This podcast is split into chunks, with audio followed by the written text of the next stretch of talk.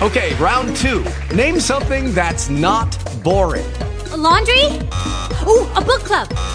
Computer solitaire, huh? Ah, oh, sorry, we were looking for Chumba Casino. That's right. ChumbaCasino.com has over 100 casino style games. Join today and play for free for your chance to redeem some serious prizes. ChumbaCasino.com. No purchase necessary. Full prohibited by law. 18 plus terms and conditions apply. See website for details. All right. Oh, Recorded live. Hey, welcome to this crazy, crazy nightmare we call Beyond Reality Paranormal Talk Radio. After having a few struggling difficulties here, we are live.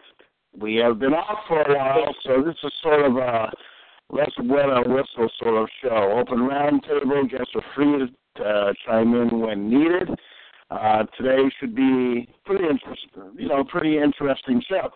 Of course, we have our hosts Kelly Griffin and Jan Reynolds, and we have a lot of guests already have called into the cube. So we have David Ullman, um, we have Judy Giramonte from the Darkness Within show, we have Deborah Fawcett, um, and we have horror author James Hershey Jr. And if I've missed anybody, well, feel free to correct me. Um, people are wondering what will the topic be today. God only knows. I'm beyond reality. Your guess is as good as mine. But welcome to the show, everybody. Thank you, Evan. Yeah, you're all welcome. So the biggest question I should be asking everybody, what are your hopes and goals for 2017? What are your plans? Let's just start with James Hershey Jr. first. James, uh, what's your goals and hopes for 2017 versus what you achieved in 2016? Uh, probably just more of the same, bro. I got another novel coming out, and I've got uh, the radio station going now. We've got multiple shows, so just try to build that and try to build the YouTube channel and all that kind of stuff, and hopefully do some more shows with you guys because this is always a blast, especially when David's on. I hear that. I hear that. Well, it looks like my goal for 2017 will be to figure out what in the hell's in my house. Um, and I don't mean people, you know, occupied either. So that's probably my most immediate goal. That and to finish getting our shit unpacked and so forth. But we, yeah, we got something here.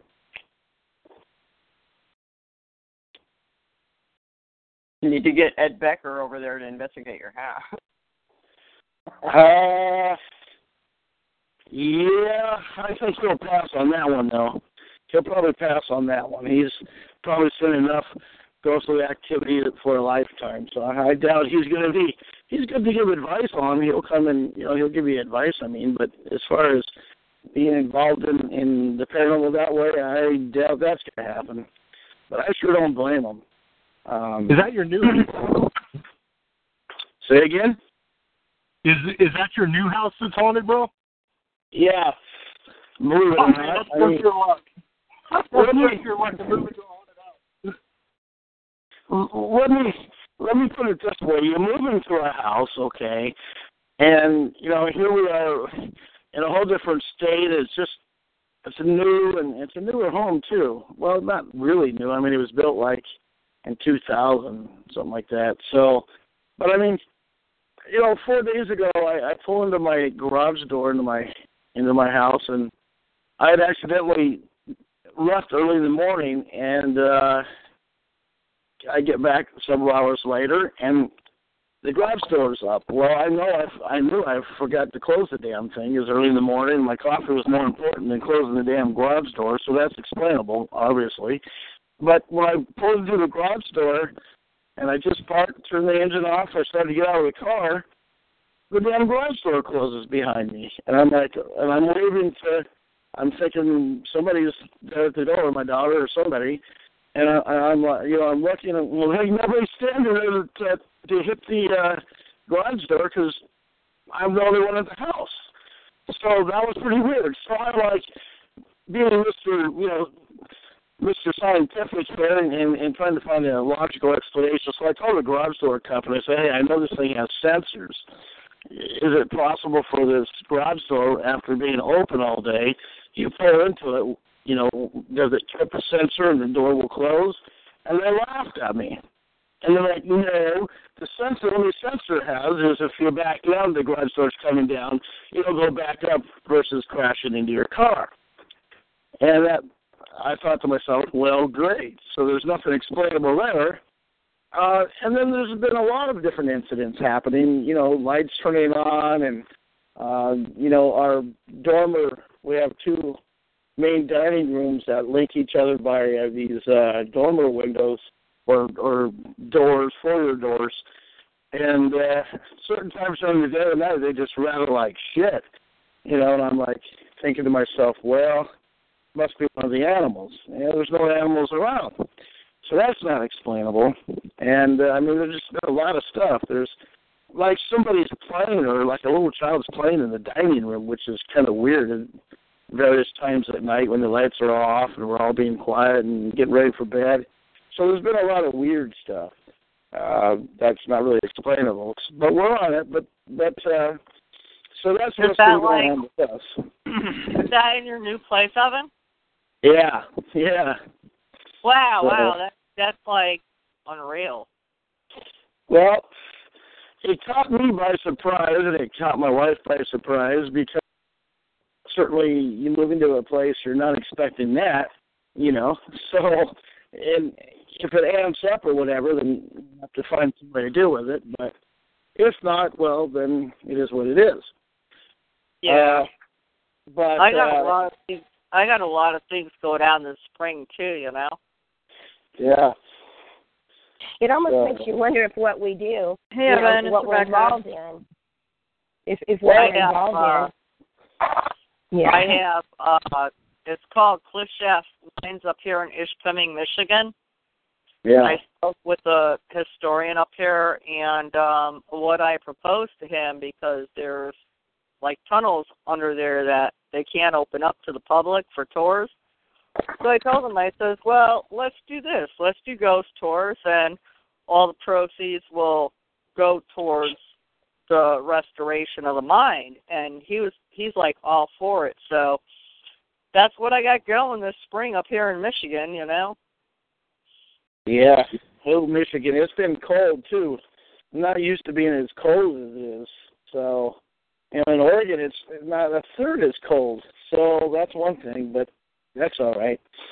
Well, yeah, So- you yeah, you not being as cold. I mean, when I got up here two years ago, there was like four feet of snow, and now there's like we got snow up here, but not like it was when I got here two years ago.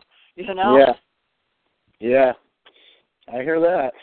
Well, Yeah, it's in the seventies here today. So, um, Evan, I think we have Deborah Fawcett on. Can you unmute her from the haunted Lavaca County Jail? I'll see. Um, yeah, I'll try. Hold on. I I have to walk from one end of the room to the upstairs. Hold on. I'm not blocked. Telling you right now. Is Deborah Fawcett muted or what? Sorry. Who- She should just be going right in. I don't know who she is, but Well, let's see. going right into the We phone can- when you call. Well, we'll take a look here and. Yeah, Rebecca's on, by the way. Hi, guys. Hi, how are you? Good. Hi, guys. Hello. what do you have going on this year? Oh, I'm going to be really busy. Um, I'm up for a television show. I got to go to Los Angeles pretty soon to do a um do the reel for the the show and then we got to do the proposal meeting and it's going to be like a I lead amateur ghost hunters around some of the most haunted places in America is what the Oh, theme of the sounds show is going to be. Yeah, that and- is going to be so exciting. Yeah, I'm I'm I'm pretty pumped. Um, I'm helping out with a, a private task force of mediums for a private, you know, to do private cases for missing persons that I'm getting started in. Um, my book will be out hopefully soon, and I'm going to be doing events all over. I, I've, the biggest one I'm going to be doing is Mishparacon, which is in the Soo of Michigan, where I'll be doing uh, Ouija board readings for people. Oh wow. Yeah. That's going to be so. And about this, can you tell us a little bit about the show, or is it still kind of a big secret? Um, that's basically it's just going to be me and like three people that are interested in the paranormal that have never investigated, and we're going to be going to some of the most time. We're going to be going to Waverly and the Hillsdale House, Yeah, and start, I'm taking start them. them off with the amateur stuff. Way Yeah, we'll- yeah. Yeah, we'll start them off with the real bad stuff and scare them. See if they schedule trip number two. Yeah. So yeah, we're going to be, you know, taking them to all the most haunted places in America, and if the show goes well, then we'll be doing some in Europe as well. Cool. That sounds really interesting. Yeah, it'll be interesting. I mean, these people have absolutely no experience; they just have interest. So they're going to get a taste of what it's like to go on an actual investigation uh, with a medium. Oh, that'd be Yeah, you should get some really good uh, reaction shots out of that too. There should be some classic ones. Oh yeah, Oh, that's what they're hoping. That's what they're hoping for. Yeah. they said they're going to do their best, you know, t- to put them in situations where they're going to be scared. So.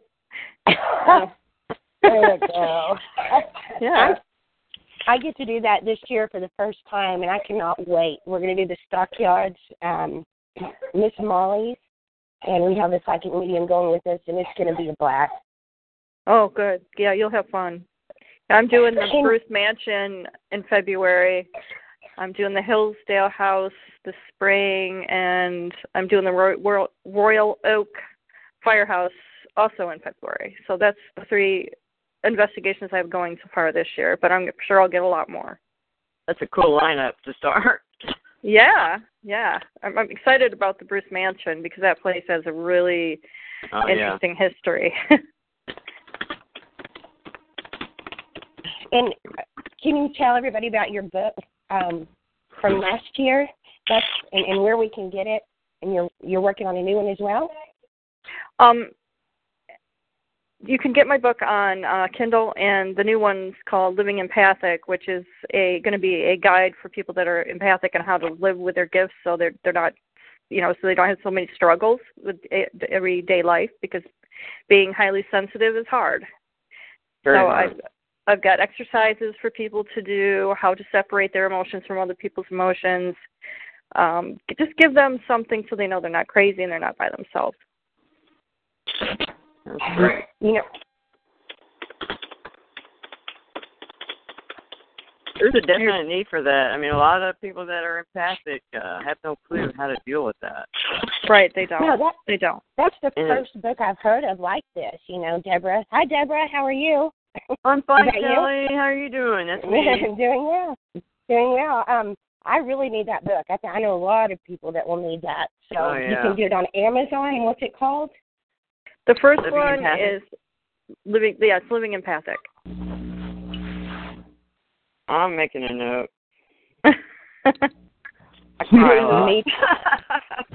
Yeah, she didn't email me or nothing. Tell me her book was out.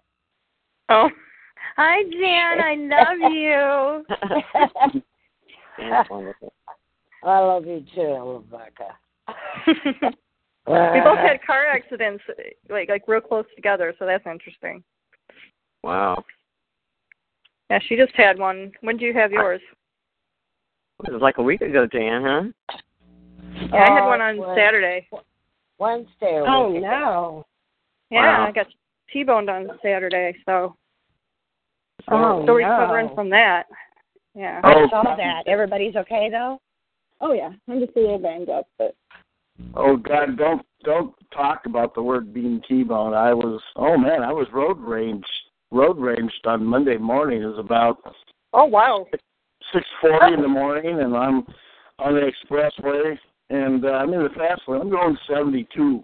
The speed limit sixty. I'm like, you really? You know, and this guy, he uh pulls up alongside me and he puts his brights on me. I'm like, well, thank God he's on the other side. All of a sudden, he gets in behind me. I wasn't going fast enough for him, so he wanted to pull over on the right side of me to tell me, hey, you're not going fast enough. Um, I looked at him. I've got my morning coffee in my hand. I gave him the old proverbial, you know, fuck you. And uh, he got pissed off and went on behind my car. And then he decided he wanted to uh, rear end me or try to rear end me and force me into the uh, the Oh my goodness. And uh, so I'm like, well, I'd rather have this guy rear end me than hit me on the side. Um, yeah, because I got a little compact car, and I'm like, I'd rather be rear ended than you know smashed in the side. So I gave him the proverbial brake tap since he was literally, you know, I don't even think he was three inches from my bumper, and uh, he didn't like that. He he locked up his brakes, and uh, he thought for sure I was just going to stop, you know, completely. And then all of a sudden, uh, out of the rearview mirror, we see him trying to pass me on the left side. There's only one lane on the left side. I'm in the far left side, and there wasn't room for him to pass there. So, and he he got it. So now he's probably going 90, I'm sure. And I had to swing over the right lane, nearly missing another vehicle that was on my right side, so he could pass me. Um, and I thought, wow, I mean, this guy was certifiably freaking nuts. Wow. Um, but uh, yeah, that was uh, that. I really have to say that's probably the first real road rage incident that I've had where somebody actually physically tried to use their vehicle to run me off the road. It was kind of a kind of a frightening experience. Um, oh, I bet. yeah, it was pretty pretty wild. I guess we drive pretty wild here. So, but anyway. so you know. But That's why I uh, love living up in the mountains, man. Because I don't even have to see another car if I don't want to. You know, I'm more likely to run into a bear than I am some idiot in a car. trying to hit me. Well, I don't know. I'd rather run into a car than a bear. I I don't know. I don't I don't like bears. No. Oh, bears are nice, man. They won't hurt you. I mean, I've never told you about the incident where the bear stole my fucking fishing pole, did I? That's true. a bear stole your fishing pole? I got to hear this Yeah. story. Yes. The bear stole my fishing pole. True fact. I was we used to go up um in Oregon in uh Mountain National Forest and we go fishing up there on the Clackamas River and um we decided to go to a different area and we're pretty far up the mountain, you know, almost halfway up the mountain and we're in the wilderness where there's there's a lake there. And there's also a lot of tall cliffs with pine trees and so on and and um, we found this really cool cave, you know, and we're like, hey, check out this cave. Well, this time of year, uh, these damn bears hibernate, obviously, and when you wake up a bear when it's in hibernation, you're going to get your ass tore up. There's just no ifs, ands, or buts about it. But being stupid, as we were obviously back then, we walked in with all our gear. But I'll tell you what, when I woke up, we ran out and had no gear. So yes, the damn bear stole my fishing stuff. That's the end of the story. Yeah. It's not you. I've been face three times up here in the woods. I've been face to face three times with bears, and the first two times were really cool. We just kind of hung out, looked at each other, you know, decided to go our separate ways, no worries. And the last time, um, I actually walked up on a on a mother with her cub, and I was coming around the ridge, and I walked around the corner, and there she stood, and her little babies were there with her. And I I just looked at her. I said, "Oh shit," because I knew I was in big trouble. And she stood up, you know, just like they do in the movie, that scary look where they stand up with the claws and the whole face and the and all that, you know. And I said, "Oh my god!" And I thought, okay, you're supposed to make yourself look big and make a lot of noise, is what they tell you, right? But I I could tell she was in no mood to play around with me, so I wasn't going to do that.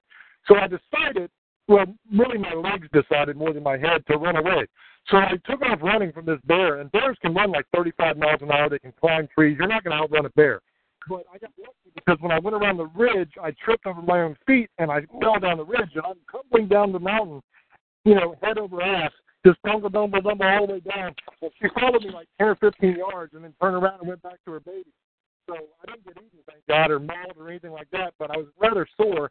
And when I got to the bottom, I landed in a frickin' thorn bush. And I spent the rest of the day picking thorns out of my ass with a pair of pliers. Uh, that sounds like my year, James, exactly. I wonder, are you Yeah. supposed to actually run from the bears? Because I've heard that you're not supposed to run from them. You're supposed to stand there and be very still. But maybe it's a different story if they have a baby. I don't know.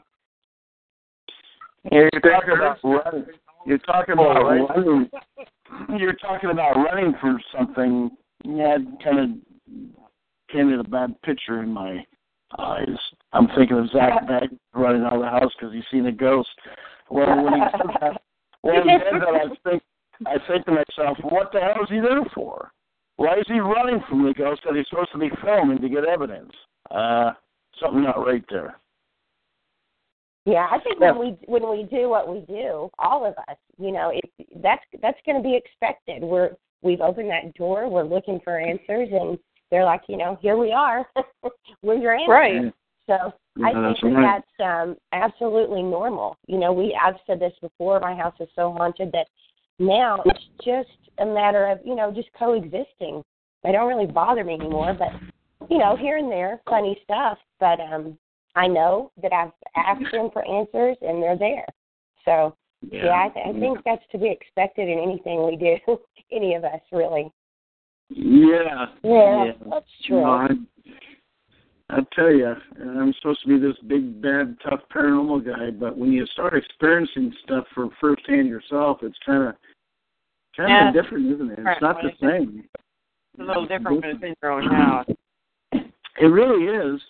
You know, you think about, well, maybe I should have did this, or maybe I shouldn't say that, or you know. But the problem is that that when when it's happening at that moment, it's a whole different a whole different thing, a whole different Yep. situation. So.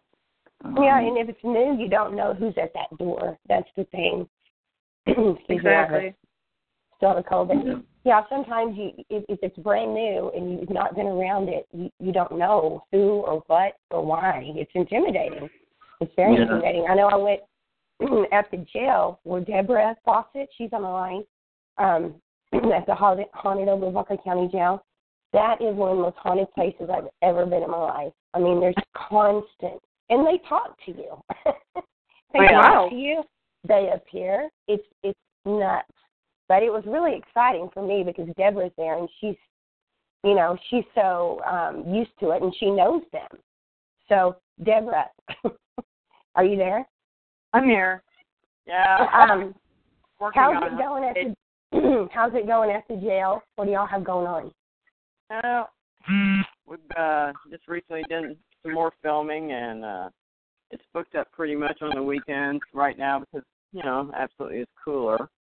But uh, it continues to be the Twilight Zone episode that it is. uh, you witnessed some of that firsthand.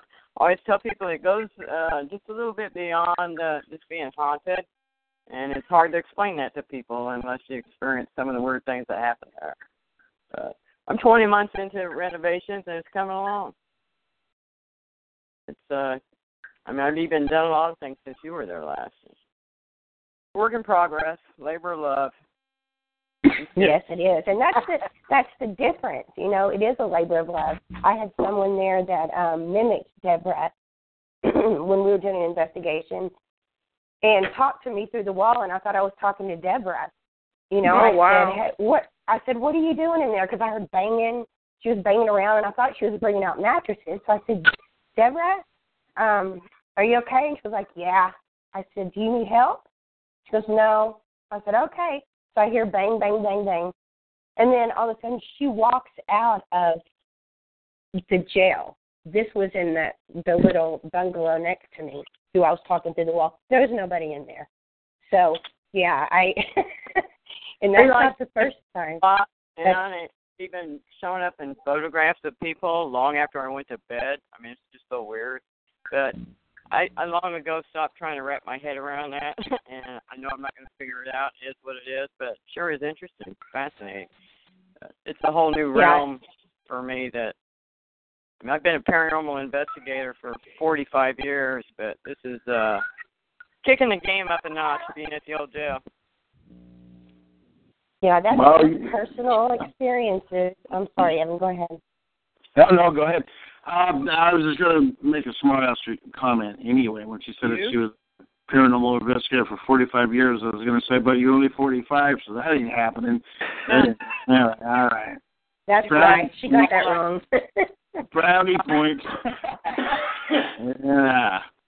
You gotta, gotta be nice to Deborah, because she'll get you. She will. She's used to whooping ghost butts, so I don't want my butt whooped. Just Not only that, not only that, they're inmates. so that's even they're inmate ghosts. So she is the shit. you can't be intimidated, and uh, you know I, I have to be there all the time, and I spend a lot of time in there at night working because it's cooler, and you've got to uh, not be intimidated and make friends right off the bat. So that helps. You know, somebody asked me a good question the other day. She says, I've got a ghost in my house. I want to make friends with it, but how the hell do I know if it's something I want to make friends with? It's a very good point. Well, you have to communicate a lot, and still, even doing that, you can't trust what they tell you as being the honest God truth. Sometimes they lie, and sometimes they're not who they say they are. Yeah. Hey, did we lose? Did we lose? Dave, did we lose David Ullman, or is he still on proverbial mute? I missed all that. Huh? I, I didn't hear what you said. Oh, I said, did we lose David Ullman? I'm here. I'm back on. Oh, he's back on. He was I came back from the other side. That's cool. What- what were you doing? What did you- I spent a little more time than I wanted to be over on the other side, but I'm back. you all Um, understand. Those of you who know the inside joke get it. Yeah. On a silly note, on a Those who don't understand will think we're talking about something totally different, but let them feel what and believe what they believe, and and you know that's that's our inside joke, very Yeah. inside, deep deep inside. So so. Hey, David, one of your one of your ghost one of your ghostly friends, you know, your ghost friend, told me that you're you really like um Zak Bagans. Is that Oh, oh, you mean you mean you you you heard through the through the ghost the ghost grapevine that I'm a fan of of, of Hack Hack Hack Zaggins. Yes, I, I'm a real I'm a real big fan or a can of uh, Zach Haggins or Jack Baggins. Or was it Jack Zaggins? I forgot what the hell his name was. to me, you could put a you could put a you could honestly put a bag of dog poop in front of me and say that's him. I'd say, yeah, I guess so. I wouldn't know the difference. Light it on fire, it'd be the same difference, you know. It's just a little hot shit. That's all. Ooh, that was bad. That was really bad. So, so what you're saying is you did not appreciate his assessment in his book of him saying you were possessed. Yeah, you know, there's something interesting to that whole commentary that he wrote in his book two years ago, I Am Haunted, which it was more like it should have been I Am Hunted. Um, but uh, he wrote three and a half pages claiming that I I possess I, I can't say it without laughing, um, that I possess powers and, abilities to know when the figurines in my house are going to get knocked over, which is a total lie. I mean, Kellyanne Conway doesn't lie as lies about as much as Zach does. I mean, he went on out on a limb saying that I knew when the figurines were going to get knocked over, and you watch the episode. And I said, you know, the figurines get knocked over. I don't know when they're going to get knocked over. I'm not told beforehand that they're going to get knocked over. But he went off and said that I was able to tell when the figurines were going to get knocked over and when something bad was going to happen in the house. I mean, I, I I don't know what to say. It it it paints a picture that I'm kind of like a warlock or a witch or I'm or I have tele, telekinetic powers to move objects or to know um what's the word telekinesis and also um telepathic powers to know from the spirits when they're going to do something which is a complete fabrication. In other words it's a lie. I don't know when things are going to get knocked over i mean hey look look look look look wait wait. Wait if if god forbid if god forbid zach was right in what he said that i have the ability to know when the figurines are going to get knocked over don't you think for one tenth of one millisecond, the first thing I would do if I knew I had the power to do what, what Buddy Ebsen did in the Twilight Zone episode, where he had the power to maneuver, manipulate objects, like his partner took him up to Las Vegas so he would play craps, so he'd make sure that every time the dice were rolled, he'd hit the number that he was on, the you know, had his money on, or else he'd hit, you know, seven, or you know, and it's like God, if I had that power, you stupid son of a bitch, the first thing I'd do is hijack Las Vegas and be a billionaire. I'd go right to your home, your home sky there, Zach, and take a leak on your front door. I mean, how stupid is this commentary? It's like David knows when the figurines are going to get knocked over. God, if I had that I'd practice my ass off and hone that skill and say, okay, if I can know when the figurines, let's see if I can start working this with uh, with a pair of Las Vegas dice. I'll start practicing here against the walls of the house, throwing the dice and say, "Come on, I'm thinking of a seven. Bring me a seven. and pr- practice and become a real professional at being able to hook and rook the, the dice. But in truth, in factuality, I don't know clue. I'm as human as you guys are, and and it's like you know, and I and I'm Uh. possessed. I David's possessed. It's like really, Zak. Really? So You know if it was, If, if you would write book after book after book after show after show after show, you would be a bazillionaire, like you said. I mean, that that makes no sense whatsoever. It makes no sense exactly. And and then if I was that gifted, I'd be getting in the heads of producers for television to say, okay, you want to have David Oman on your show. You want to have David Oman on your show. You want to call David Oman. You want to call him and have him on your TV show. You want to make a show about him. Oh yes, yes, I have these powers. I have the gift. I can make things happen. I can. What kind of foolhardy crock of crap is that? I mean, come on. Yeah, really, Zak. I can do these things. And hey, Zak, while you're at it, thinking of the things I can do, think about the things I'm going to do to get back at you for writing this nonsense in a book and making me out to be a crack a crackerhead. I mean, you know, if, and I, I said to him, Well, that, I, I said, I said, Zak, if I'm possessed, you better watch the, f- you know, f out because I'm going to be coming and gunning for you, boy. You've you've toyed with the wrong devil. I mean, it's so stupid what he says, and it's like, well, you know, I'm going to say this. And it's like, well, say that, but there's a further extension of that thought if you carry it to the nth degree that if I'm so possessed and I'm so all powerful and capable and have it such the end with the ghosts, the last person on the world you'd want to piss off would be said person that's so goddamn gifted in with the spirits. Considering Sheba, ah, he piss, he shits in his own backyard. Considering the fact that he he torments and taunts and he gets aggressive with spirits, and he's claiming that I am such a gifted individual that I'm possessed. Gee, the last thing I'd want to do is go kick kick the balls in of the goddamn king sitting on the throne to then say, "Hey, asshole, I'm going to kick you in the balls and call you all these names." How do you like that? Well, the next thing is, is the giant's going to come down from the throne and squash you under his foot. I mean, it's so stupid. It's like Yeah. bam right between the eyes. I'm you know, pretty sure no one takes him serious. We hmm. know who the real quack is, and you know, I think we can all agree on that. I, I, I do. I mean, like I said, if David, I got a good. Hey, David, I got a good. I've got a good solution for you, David. You you hop on an airplane, get your ass to Vegas, and go shit in the guy's bushes at his museum. There you go, man.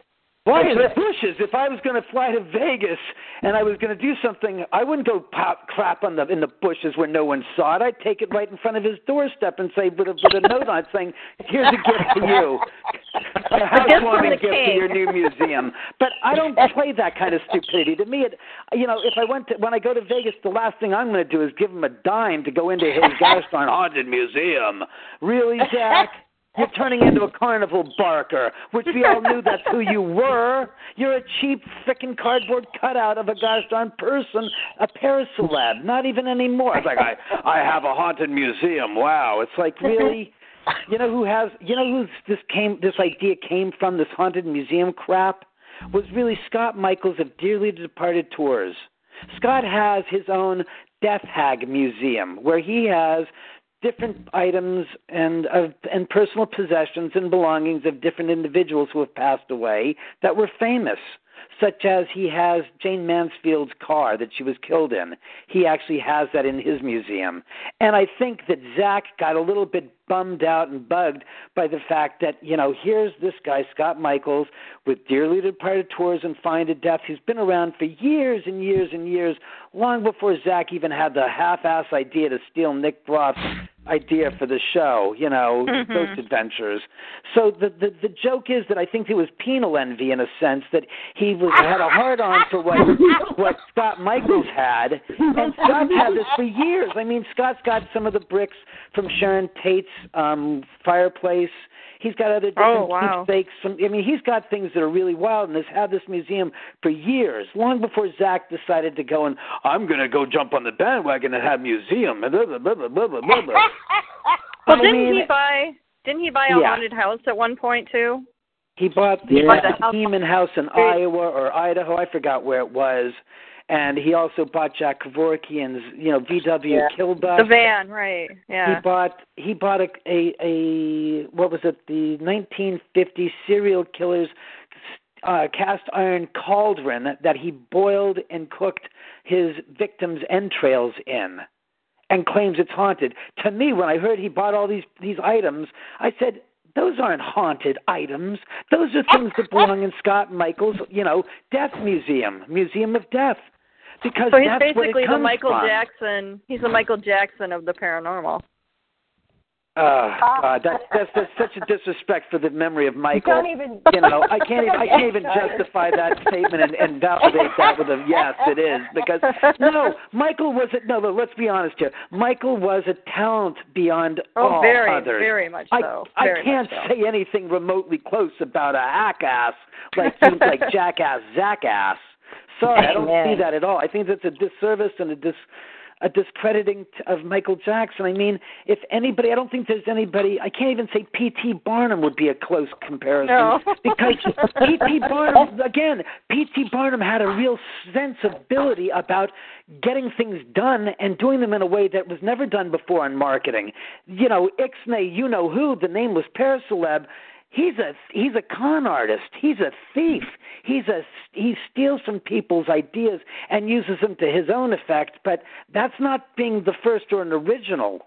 You see, P.T. Barnum was the first that said, "Go find, go to the find." What is it said? Um, the famous line he says, he goes, "See what, see the egress," and people didn't know what the egress was. Egress meant exit in Latin and people would leave the building because he said he found it that in his museums people would sit there and stay and mull around in the same area for for hours and hours. And he said i finally got to get the gosh darn flow of people moving. Otherwise i'm going to have no ba- ability to bring more people into my museum and my museum of oddities as it was as pt barnum had in new york. Says so what i decided to do is, was i put a sign over the exit that says see the egress and people are like, oh, this is something. Let's see what this is. And it drew them out, and it got them out of there. And it's like, oh my God, how funny is that? But That's, you know, that's amazing. to, to to rip other people off and take take their ideas and steal from them is flattering, but it's not something that I really would say. You know, wow, he's the first of his kind. Far from it. He's just you know a um a copycat, and there's nothing. There's no trick to being a copycat and to stealing other people's ideas like he did with Nick's show. Um, in any event, I just don't like him, and nor do the spirits that are here in the house and those that are around him when they when he was here last three years ago. They they gave him what four, five, and six, all the way to a million. Um, you know, he he was they had a six-hour lockdown scheduled. They started at nine. At nine oh five, they had to stop because all the equipment basically jammed up and they had a, an equipment failure for an hour, so they started at ten and went from ten o'clock to one in the morning, and they blew out of here at one o'clock. And I said, "You guys, you have three more hours left on your six-hour lockdown." They go, "Nope, we're done.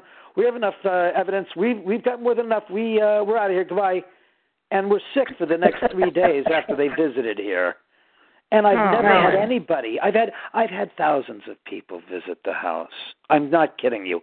Thousands of people in the past 14 years that have been here, and no one, including Dr. Barry Taff, which is the second extreme case of having problems here at the house, has anyone ever told me that they've had problems like they had here ever? Now, I saw that So- you had Mary Kate Olsen there at one time. Is that was that her? I saw Mary. Kate It was one Mary Kate or Ashley Olsen. I saw a picture of you with her. I thought it was No, no, no. house. There was a picture of me and Kesha. Kesha was here. Oh, Lindsay Lohan's been here. Okay. Um, Rob Gronkowski and his brother have been here. Yeah, uh, Lin, the the Olsen twins have never been here. No. Okay. Well, speaking of your house, Yes. I saw a special the other day, and I was going to see if you saw it and what your opinion was. I think it was on, um, it was on the not the ID channel. Um, an special on Sharon Tate and the and the Sharon Tate murders, and there was a lot of things that came out of that that I didn't know. You know, like a lot of a lot of details. It was just horrid. But um, anyway, I was Ask away. I, that. I'm, I'm being told ask away if you want some clarification on some of your questions because a lot of those shows. Uh, all right, I got it. I'm being told by the spirits around here that it's like, yeah, there's a lot of misinformation and a lot of um, myth, as I was just Okay. yelled at. A lot of myth uh, surrounding the murders, and it's a lot of. Well- all right, all right, all right, all right, all right. They want me to clear one major myth up because obviously this is important. People magazine had this special e- edition about the Sharon Tate murders a few months ago. I think it was a year ago. And there was an article about a woman who claimed that she was spared by an act of fate, that she didn't come to Sharon Tate's house for the party. And it was this whole big article about she was lucky, she didn't go to the party, she had a problem with her car, blah, blah, blah. And um, the irony is, is there was Wait. never, ever any party going to be at Sharon Tate's house the night of the murders. Period. Every single SOB, and I call them out as she says to do so, that claims they were supposed to be at the party at her house, including and she most most most egregiously hates the one from Chuck Norris that he claims that he was supposed to be at the party at the house that night, and that if he with Bruce Lee and had Bruce Lee and he been there, it would have been a whole other story as far as these people were concerned, and there wouldn't have been any murders at all Oh, eh, to the to the victims. And it's Yeah. the biggest, most sensationalist, sensationalistic, salacious crock of shit story that has ever been spun. The yarn of yarns by people who are sick Yeah. seriously Wow. ill in the in the head for claiming that they were supposed to because I'll, I'll just lay down a few simple, honest facts that we all know. Period. Sharon Tate was eight and a half months pregnant. She was going had gone to dinner with the two people that lived at the house with her, who was her dear friend Abigail Folger, heiress to the Folger coffee empire, and her boyfriend, fiance Wojciech Frykowski, who was Roman Polanski's boyhood friend. Those two were supposed to be at the house that night because they were living at the house for the past five days. They were there because Roman had said, Look, I'm going to go out of town. I need somebody to stay at the house. I'm working in New York on the movie Rosemary's Baby. Could you please stay at the house with Sharon just in case she needs anything? So they said, Fine, we'll stay in the guest bedroom. So they were living there.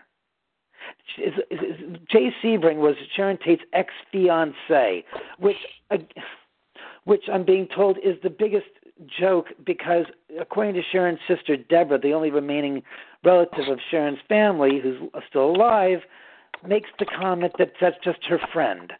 And it's the biggest disservice to Jay's memory because Jay and Sharon were engaged to be married. And it's really kind of sad. He was there was a there was a deeper relationship there than just good friends. You know, he still loved her, and he was there, and they had all gone to dinner together at the El Coyote. Okay. So the four people, the four of them were the only four supposed to be there that night, and were the only four people that were going to be there that night. They had gotten back around ten thirty, eleven o'clock from having dinner at the El Coyote. No one was going to come over to the house.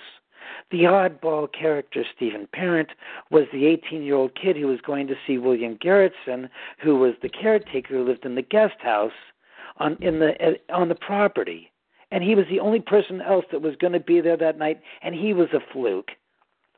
So let's get that those simple facts down right off the bat.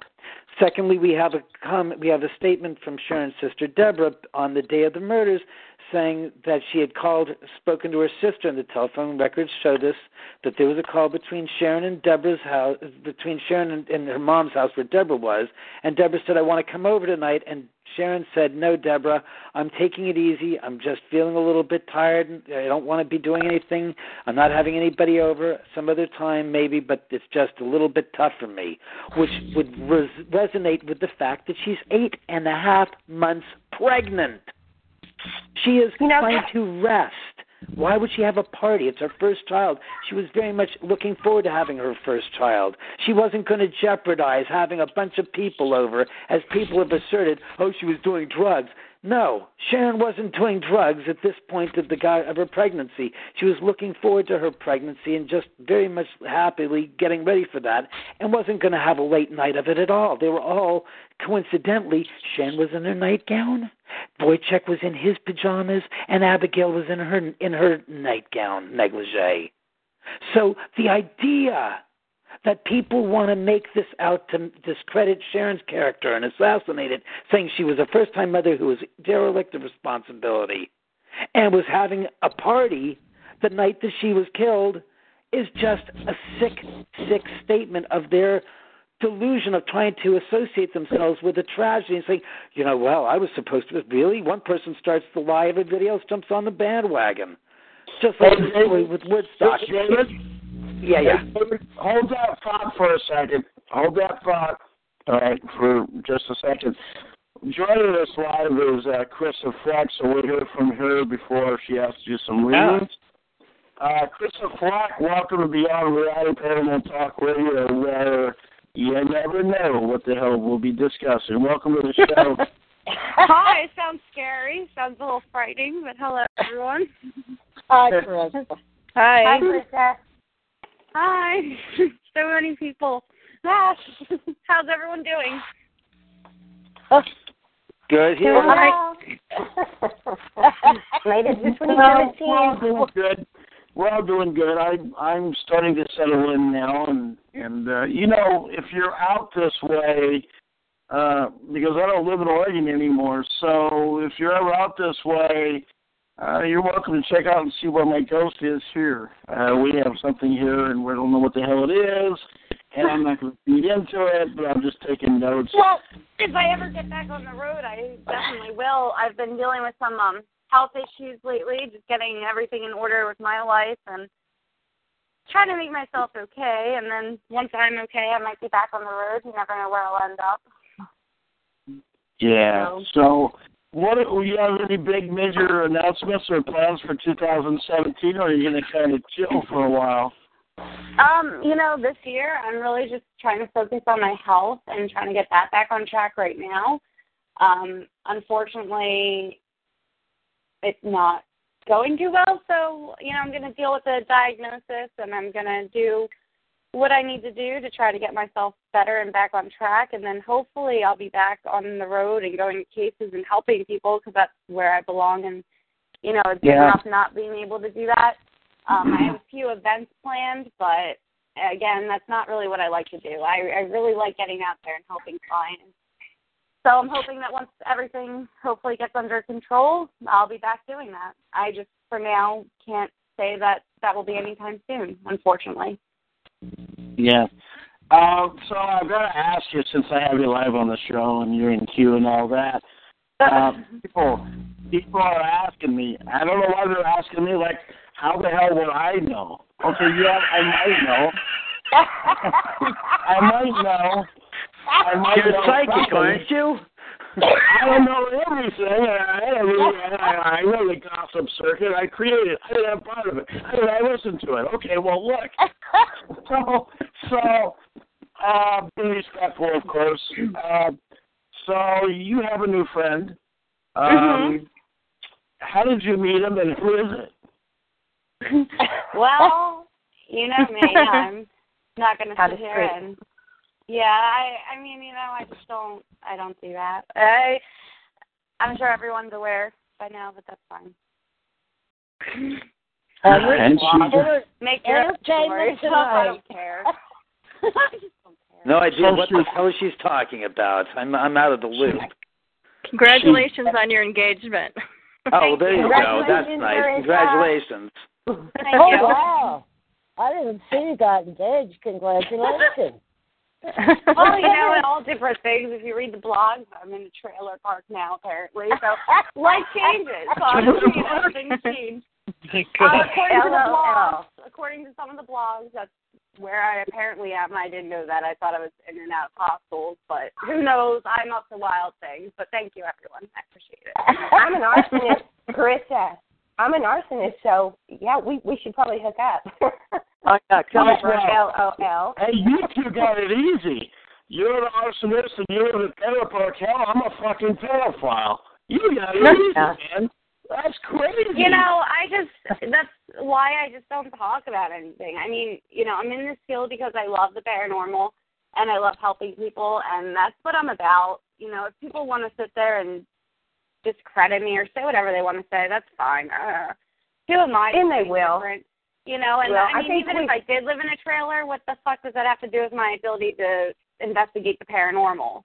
You know, I actually Right. live in a very nice house that I can I can't afford, but I I live here, and you know, it makes me go broke.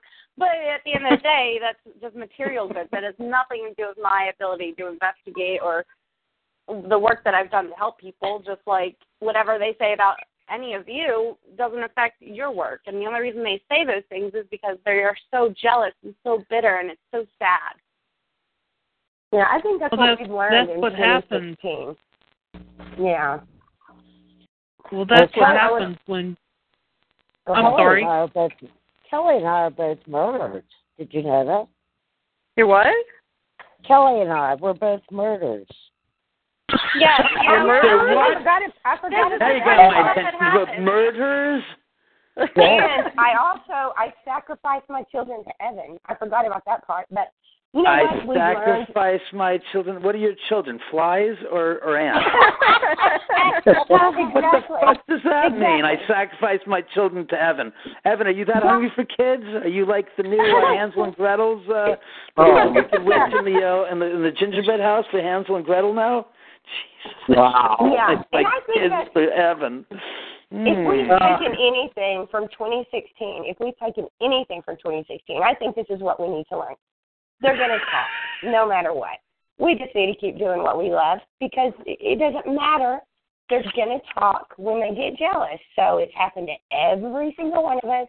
And I think in 2017, there's already been challenges. It's making us stronger. Screw them. That's, that's mine. I think Yeah, it's you know what the the end of the idiots say. Just the answer. Don't pay At the end attention to what they say.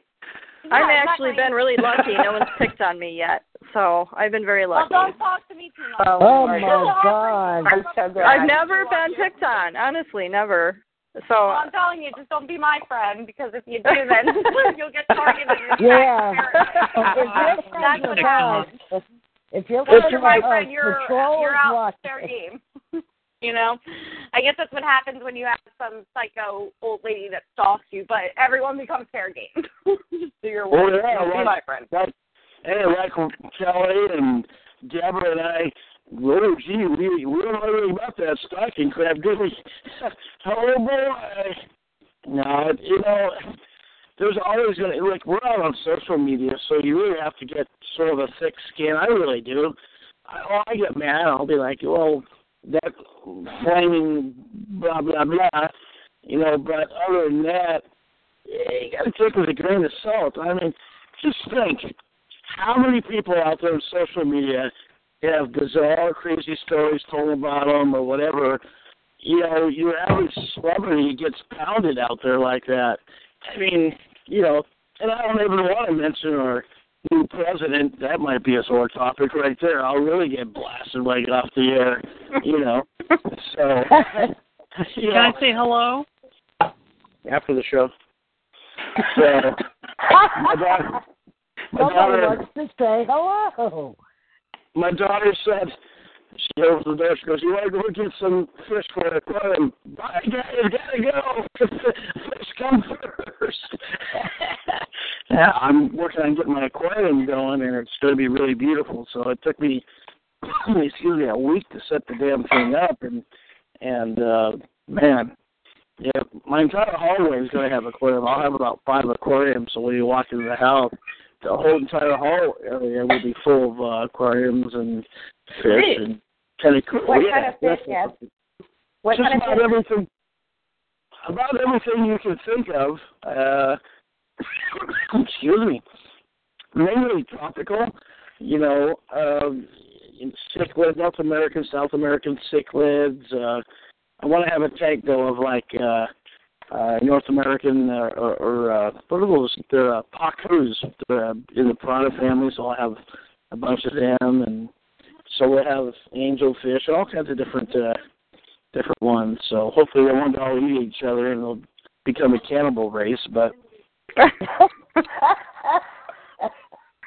in your house, it, knowing you, in your house, they probably will. they Therapeutic things. They I might. Uh, They might. I mean, hopefully not. We'll separate the right ones. And I remember my wife's first experience with my fish tanks. We left to go to the beach and came back. I had two survivors out of about 60 fish. I was pretty pissed. Uh, she had cleaned one tank and mixed some of the other ones with the other ones, and they they had a a feeding frenzy. There was only two survivors out of all the tanks. I was like, what the hell? That was an experience. Well, that was an expensive experience. But anyway, so Chris, uh, getting back to Chris uh, here real quick, a little bit. I know that you're getting ready to go to do a reading. Hopefully, your reading Yep, goes yep. well. Um, you know, stay in touch with us and uh, give us, you know, give us details of what's going on. People ask all the time. I don't know why they come to me and ask. I'm like, why don't you ask the person? Uh, but you know, that's the way it is, I guess. So We love you, Carissa. Yeah, you we know, love you, I mean, Carissa, and we always support you. Well, I love all of you, and I appreciate the support. And like I said, you know, this year I'm really just gonna be focusing on my health, getting back on track, um, dealing with the diagnosis that I eventually will tell everyone. For now, I'm just keeping it under wraps because I'm coping. And I will, you know, um, hopefully be back doing more than just events because to me, events are just events. I really like helping people and I like doing cases, but you got to get yourself on track first. And I always preach it, so I might as well practice it, right? and I want to thank you guys for um, having me on. It's always a pleasure, and I hope that you know maybe sometime this year I'll come on with some good news. That would be a nice change of pace. Feel better. I think sweetie. you're going to have some good news in about six months. Yep, Okay. I agree. Hopefully, Feel better I, though. I, I hope so, and thank you. Um, bye everyone. Bye. Uh, Prayers to you, sweetie. Be well. All right, let's see if uh, James Hershey is still with us in this mad race of uh, this open roundtable. James, are you still alive and in queue? Yeah, I'm here, brother. Uh, you've been pretty quiet. What happened, man? You fall asleep? You get you're having a cognitive brain stir for your book, or what's going on? What is going on with you? Have you still been dreaming a lot and, and writing, or what's going on there? Yeah, I've actually got a new uh, a new novel that I'm almost finished with. It's going to be coming out this year. Um, the title I'm going to release right now for the first time. It's going to be called The Devil's Touch, and it's it's a pretty badass novel. Um, anybody that's read my work knows that it's pretty intense and it's it's like an adrenaline rush in, in like paper form, I guess you would say. But this one's going to be really cool too. Um, basically, it's about down here in the mountains we have a thing called the Devil's Touch, and what that is is basically when somebody has uh, paranormal abilities or, or when, when people claim that somebody has paranormal abilities. That would be anything from ESP to telekinesis to, you know, just whatever your scary little ability things. You know, when people would used to claim people were witches and stuff like that, they would they have a double touch. And what this novel is basically about is a little boy whose mother was like a religious zealot and she's kind of crazy. And she tortures her child to try to take Wow. away the devil's touch through a purification of pain. So he ends up killing her, and then he hides out and grows up. And he gives birth to a girl that has the devil's touch. And that's basically the premise of, of the novel. It's it's pretty damn intense, and it's based on the dreams that I had that that really shook me a little bit, you know. So that'll be Yeah. coming out this year, and I'm really looking forward to that. Well, that's cool. That's really cool.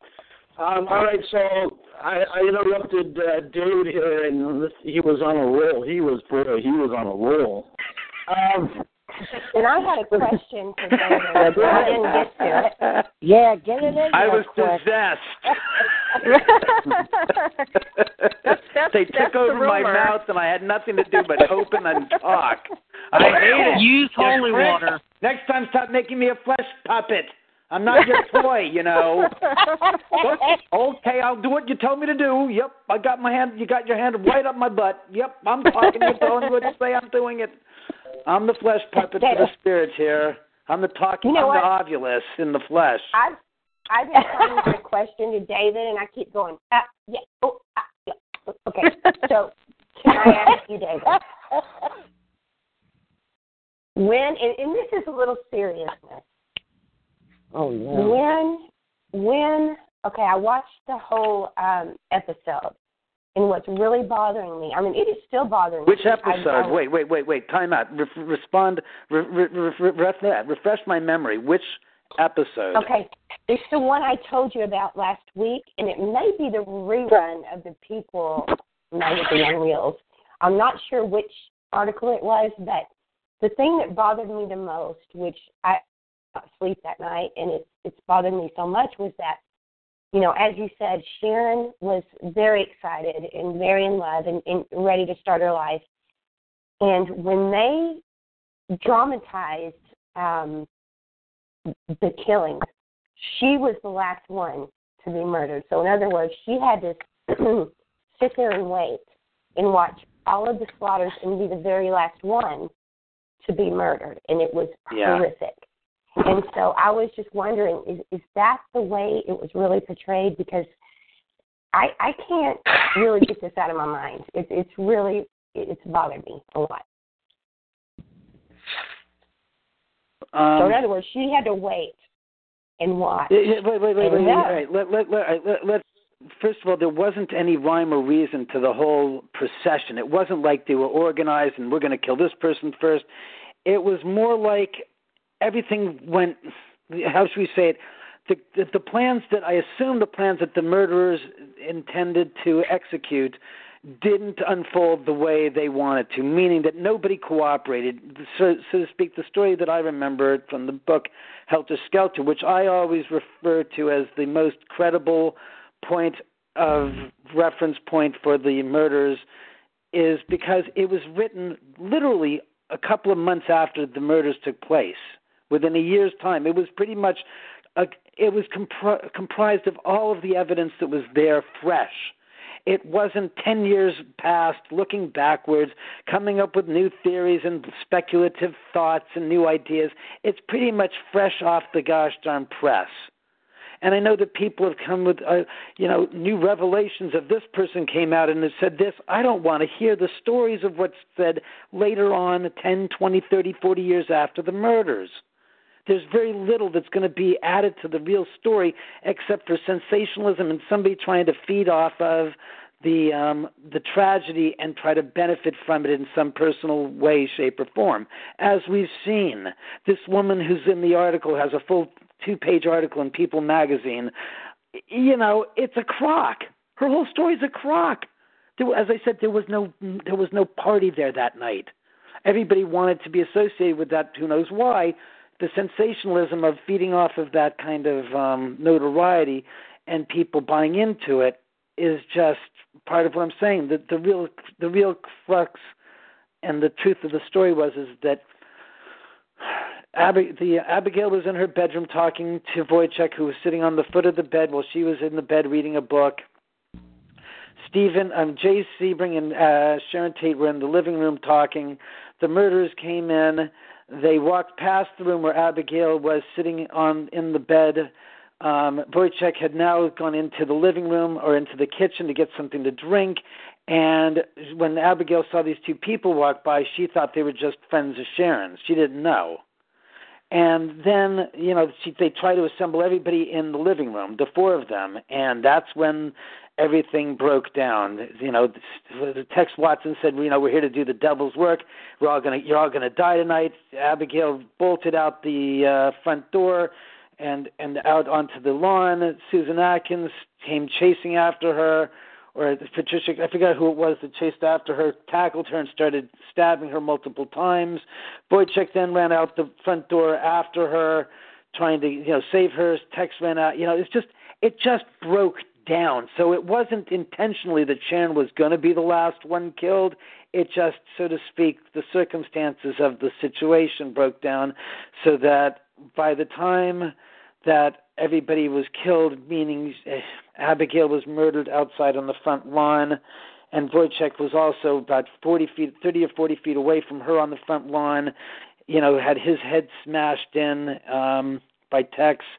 That when they came into the house, the only two people left was Sharon and Jay, and Jay was was trying to, you know, explain to them and rationalize with them that you know, look, Sharon's eight and a half months pregnant. You know, you can't do this to her. And then they shot Jay because Jay started to put up a struggle, and um, Tex shot Jay and shot him, and then stabbed him a few times. And then Sharon turned out to be the last one that was left.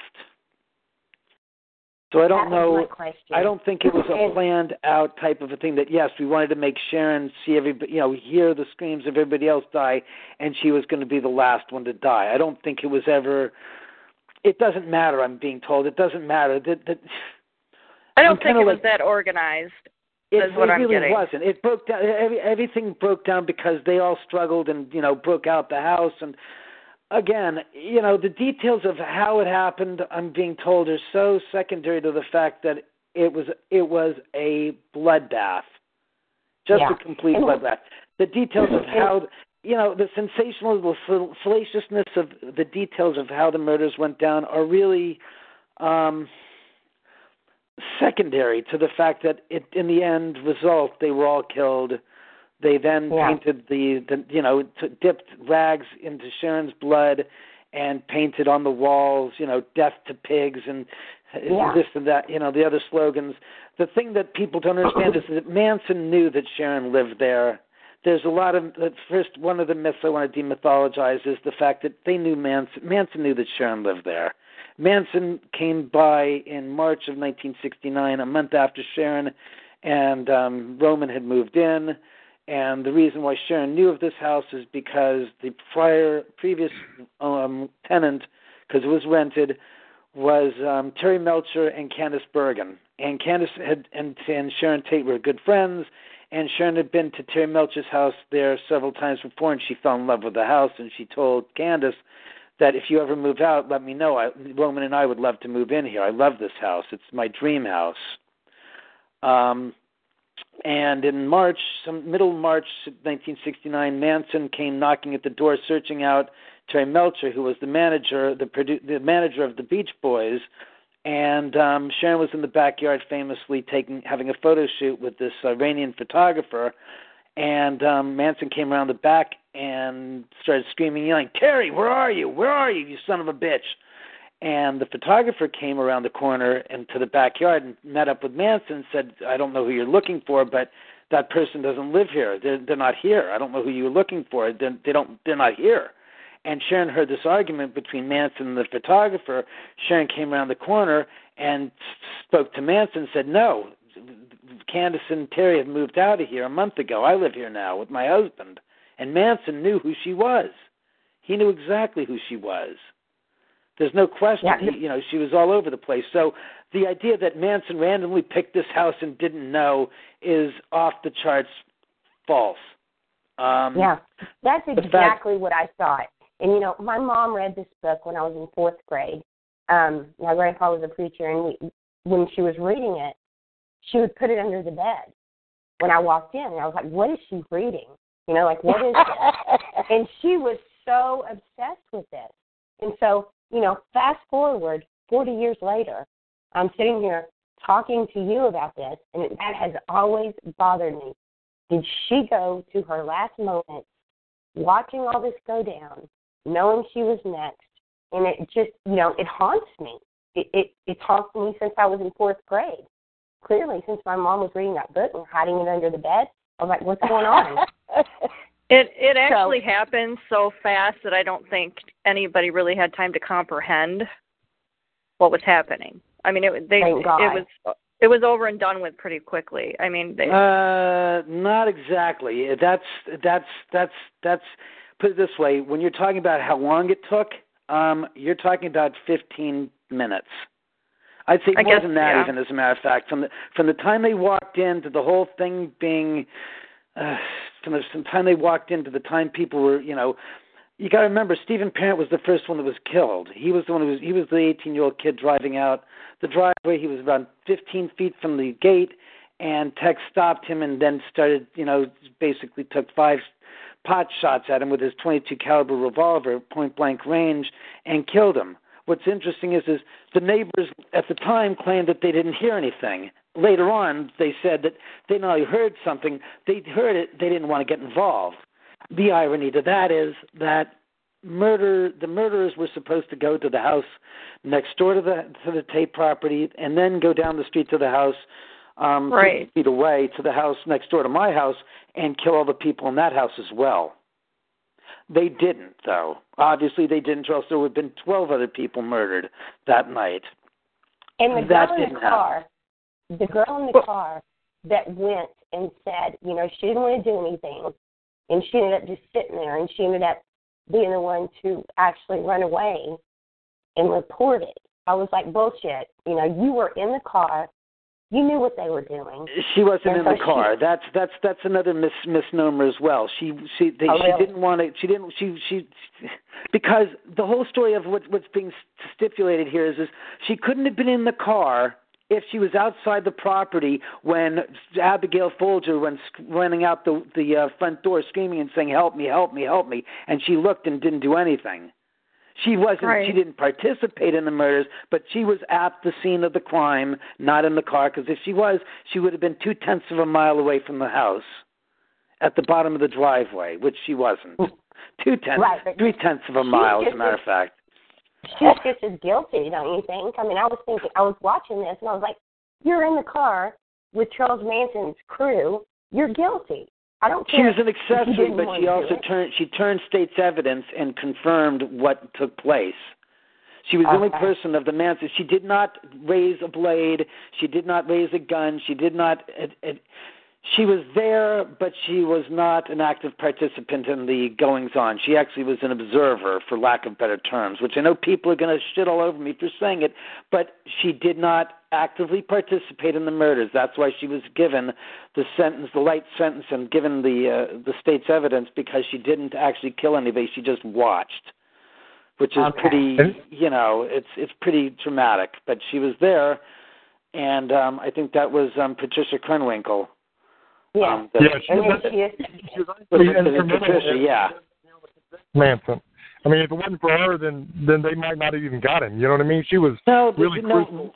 Ronnie. Howard, the roommate of Susan of Susan Atkins, was the was the component that that turned the whole case because first of all, the murders took place in August. They didn't discover them, didn't figure out the crime was committed by until December, and it was in November that Ronnie Howard, the cellmate of Susan Atkins, at uh, Sybil Brand Correct uh, Women's Institute, said told the story to the jailer that um, that Susan Atkins had confessed to her of the murders, and then it was delayed again because the jailer had told the information to, it had mis had mis what is it? She mistransposed the information that she was told by the by Ronnie Howard, the cellmate, and where Ronnie Howard had said that they wanted to take out Sharon's baby, but they didn't. Well, the jailer ended up, or the, the, the I guess the the deputy told the LAPD or the um, investigators that they that she had taken the baby out, and famously enough, Ronnie said to the jailer, saying, "No, I told you she wanted to take the baby out, but they didn't have the time to do it, so they didn't." And because of that little bit of misinformation, you know, the telephone game where one person tells the next person tells the next person, and the story somehow goes from ABC to the last person being JFI. And it's like, well, that's not what I said at all. The point is, is that they finally followed up with Ronnie Howard, the cellmate, and she told them the stories, and that's what broke the case. Because until that happened, it didn't matter about Patricia Krenwinkel, because nobody knew that the Charles Manson family was involved with the murders. So Ronnie Howard, Susan Atkins' cellmate, is the real linchpin that started the whole, the whole, how should we say, the whole set of dominoes flopping down for Manson. If it wasn't Yeah, for Susan- Susan Atkins bragging about this, we would still have this murder. Manson would still be free. Susan Atkins and all the rest of them would still be free, and we would have never have known who the perpetrators of the crime were. Yeah, I agree with that because Susan Atkins was bragging. But what I'm saying Right. is Patricia Krenwinkel, without her inside testimony of somebody inside the family, I mean that really concreted the case, is what I'm saying for for Bugliosi and the prosecution. Having her, Oh yeah, no, no. Having her, yeah, without her, she was she, again, yeah. In in that regard, once the case was broken, it would put it this way: I have no doubt that had Patricia Krenwinkel not participated, yeah, they still would have, they still would have come, they still would have come to the same conclusion. It just would have taken a lot, lot, lot, lot, lot longer for that to go to trial. That's the difference. Because Hey, hold, that, hold that thought. Hold that thought. Hold that thought, guys. Um, we'll get right back to your topic here, David. We have also in queue now is Heather Leigh Stream, and I want to hear from her a little bit before we end this segment. Um, Heather, welcome to Beyond Reality Paranormal Talk Radio. Thank you for coming on. It's the first time being on the show. Um, I know that you've been extremely busy uh, going through law school, I think it was. But give me a refresher on what you were doing and and how you're doing, if you will. I'm doing really, really well. Um, I am currently in school taking criminal justice um, with the uh, with the core of Homeland Security and going to double major into political science. Um, I've been a paranormal investigator for most of my life. Um, I'm a seer, and also um, I figure my gift was from God. So I I help others and um, and I'm also trying to read Latin, which is going to help me with uh, with different prayers for just different things. Um, I've uh, just got through investigating the robbers cave, but unfortunately took a spill there because the step was um, uneven. So um, I've been nursing a cracked foot and a hematoma on my right leg, but um, I've been Ouch. doing this for for a long, long time. So, and I've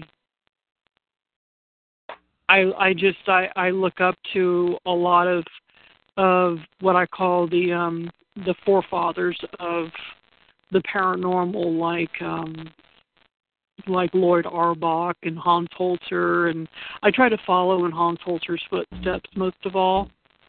Mm-hmm. So You know, when you And- mentioned when you mentioned uh, you know your your homeland security stuff, and boy, we might be able to use you on some topics here as of recent. That's for sure. Yeah, Uh, um one of the things you all were speaking about were the Manson murders. Yeah. and um that that was a really I remember reading about the case because I read it read about um killers and so on and so forth and um when somebody comes out with an article many many many many many years later my biggest question is, is that how can they have a memory like that That's a good question.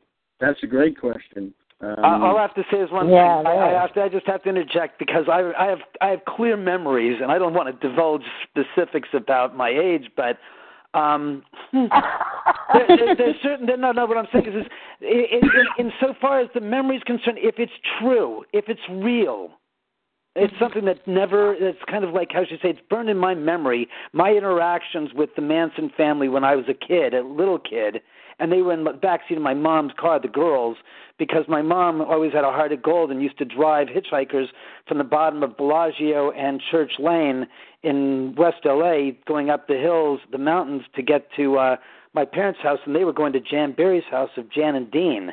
And I remember vividly as a kid in 1969, turning, being in the front seat and looking at these these three girls in the back seat and saying to myself, "There is something with these girls in their eyes that I can't understand. What is sending me like smoke signals? Like what and the hell is with this these mm-hmm. people?"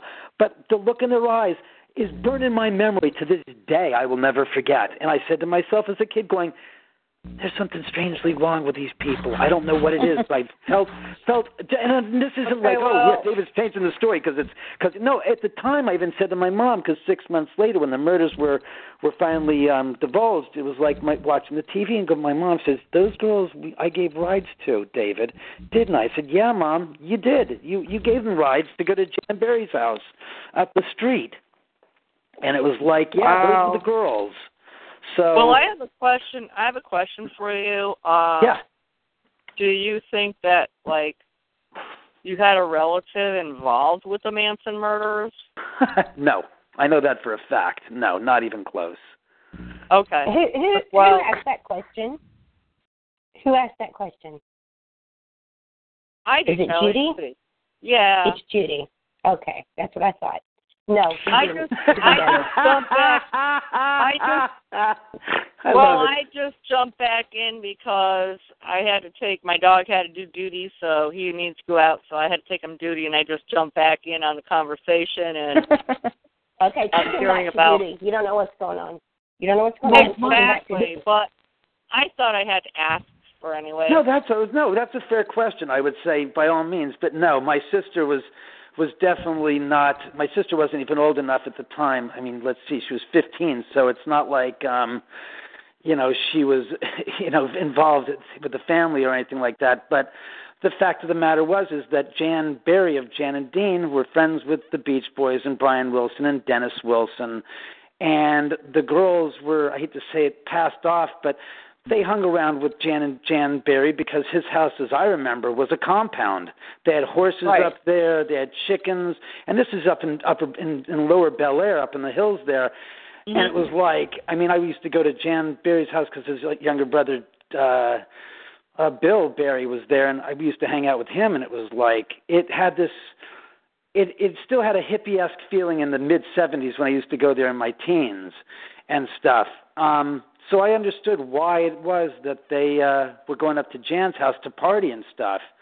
Um, Right. What's ironic is is that in this 1970 and 1971, on two separate occasions, somebody or some buddies came into my parents' house when we were all asleep and uh, did uh, what was that thing? The hanky panky or the I forgot the the term that that the Manson family used to do, where they would go into people's houses when they were asleep and move furniture around and steal wallets and stuff and Hmm. you know see if they could get away with this while people were asleep. That Right. happened twice in my lifetime at my parents' house, and I definitely believe it had to do with the Manson family because my mom would literally say, "Okay, girls, you'll have to walk up the next half a mile up to Jan's house. This is where we stop." So she'd stop in front of our own house, and the girls would walk up the street.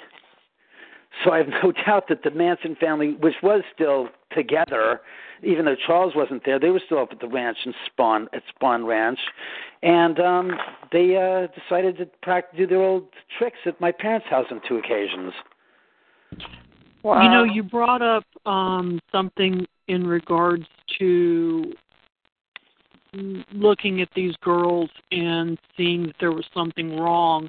Um, I had a similar experience. Um, my friends were shot and killed three days before 9/11 um, in Sacramento, California, and um, a friend of mine, Nick, who was shot, um, just bought a new car. And I looked at this car and I went, there is something really wrong with it.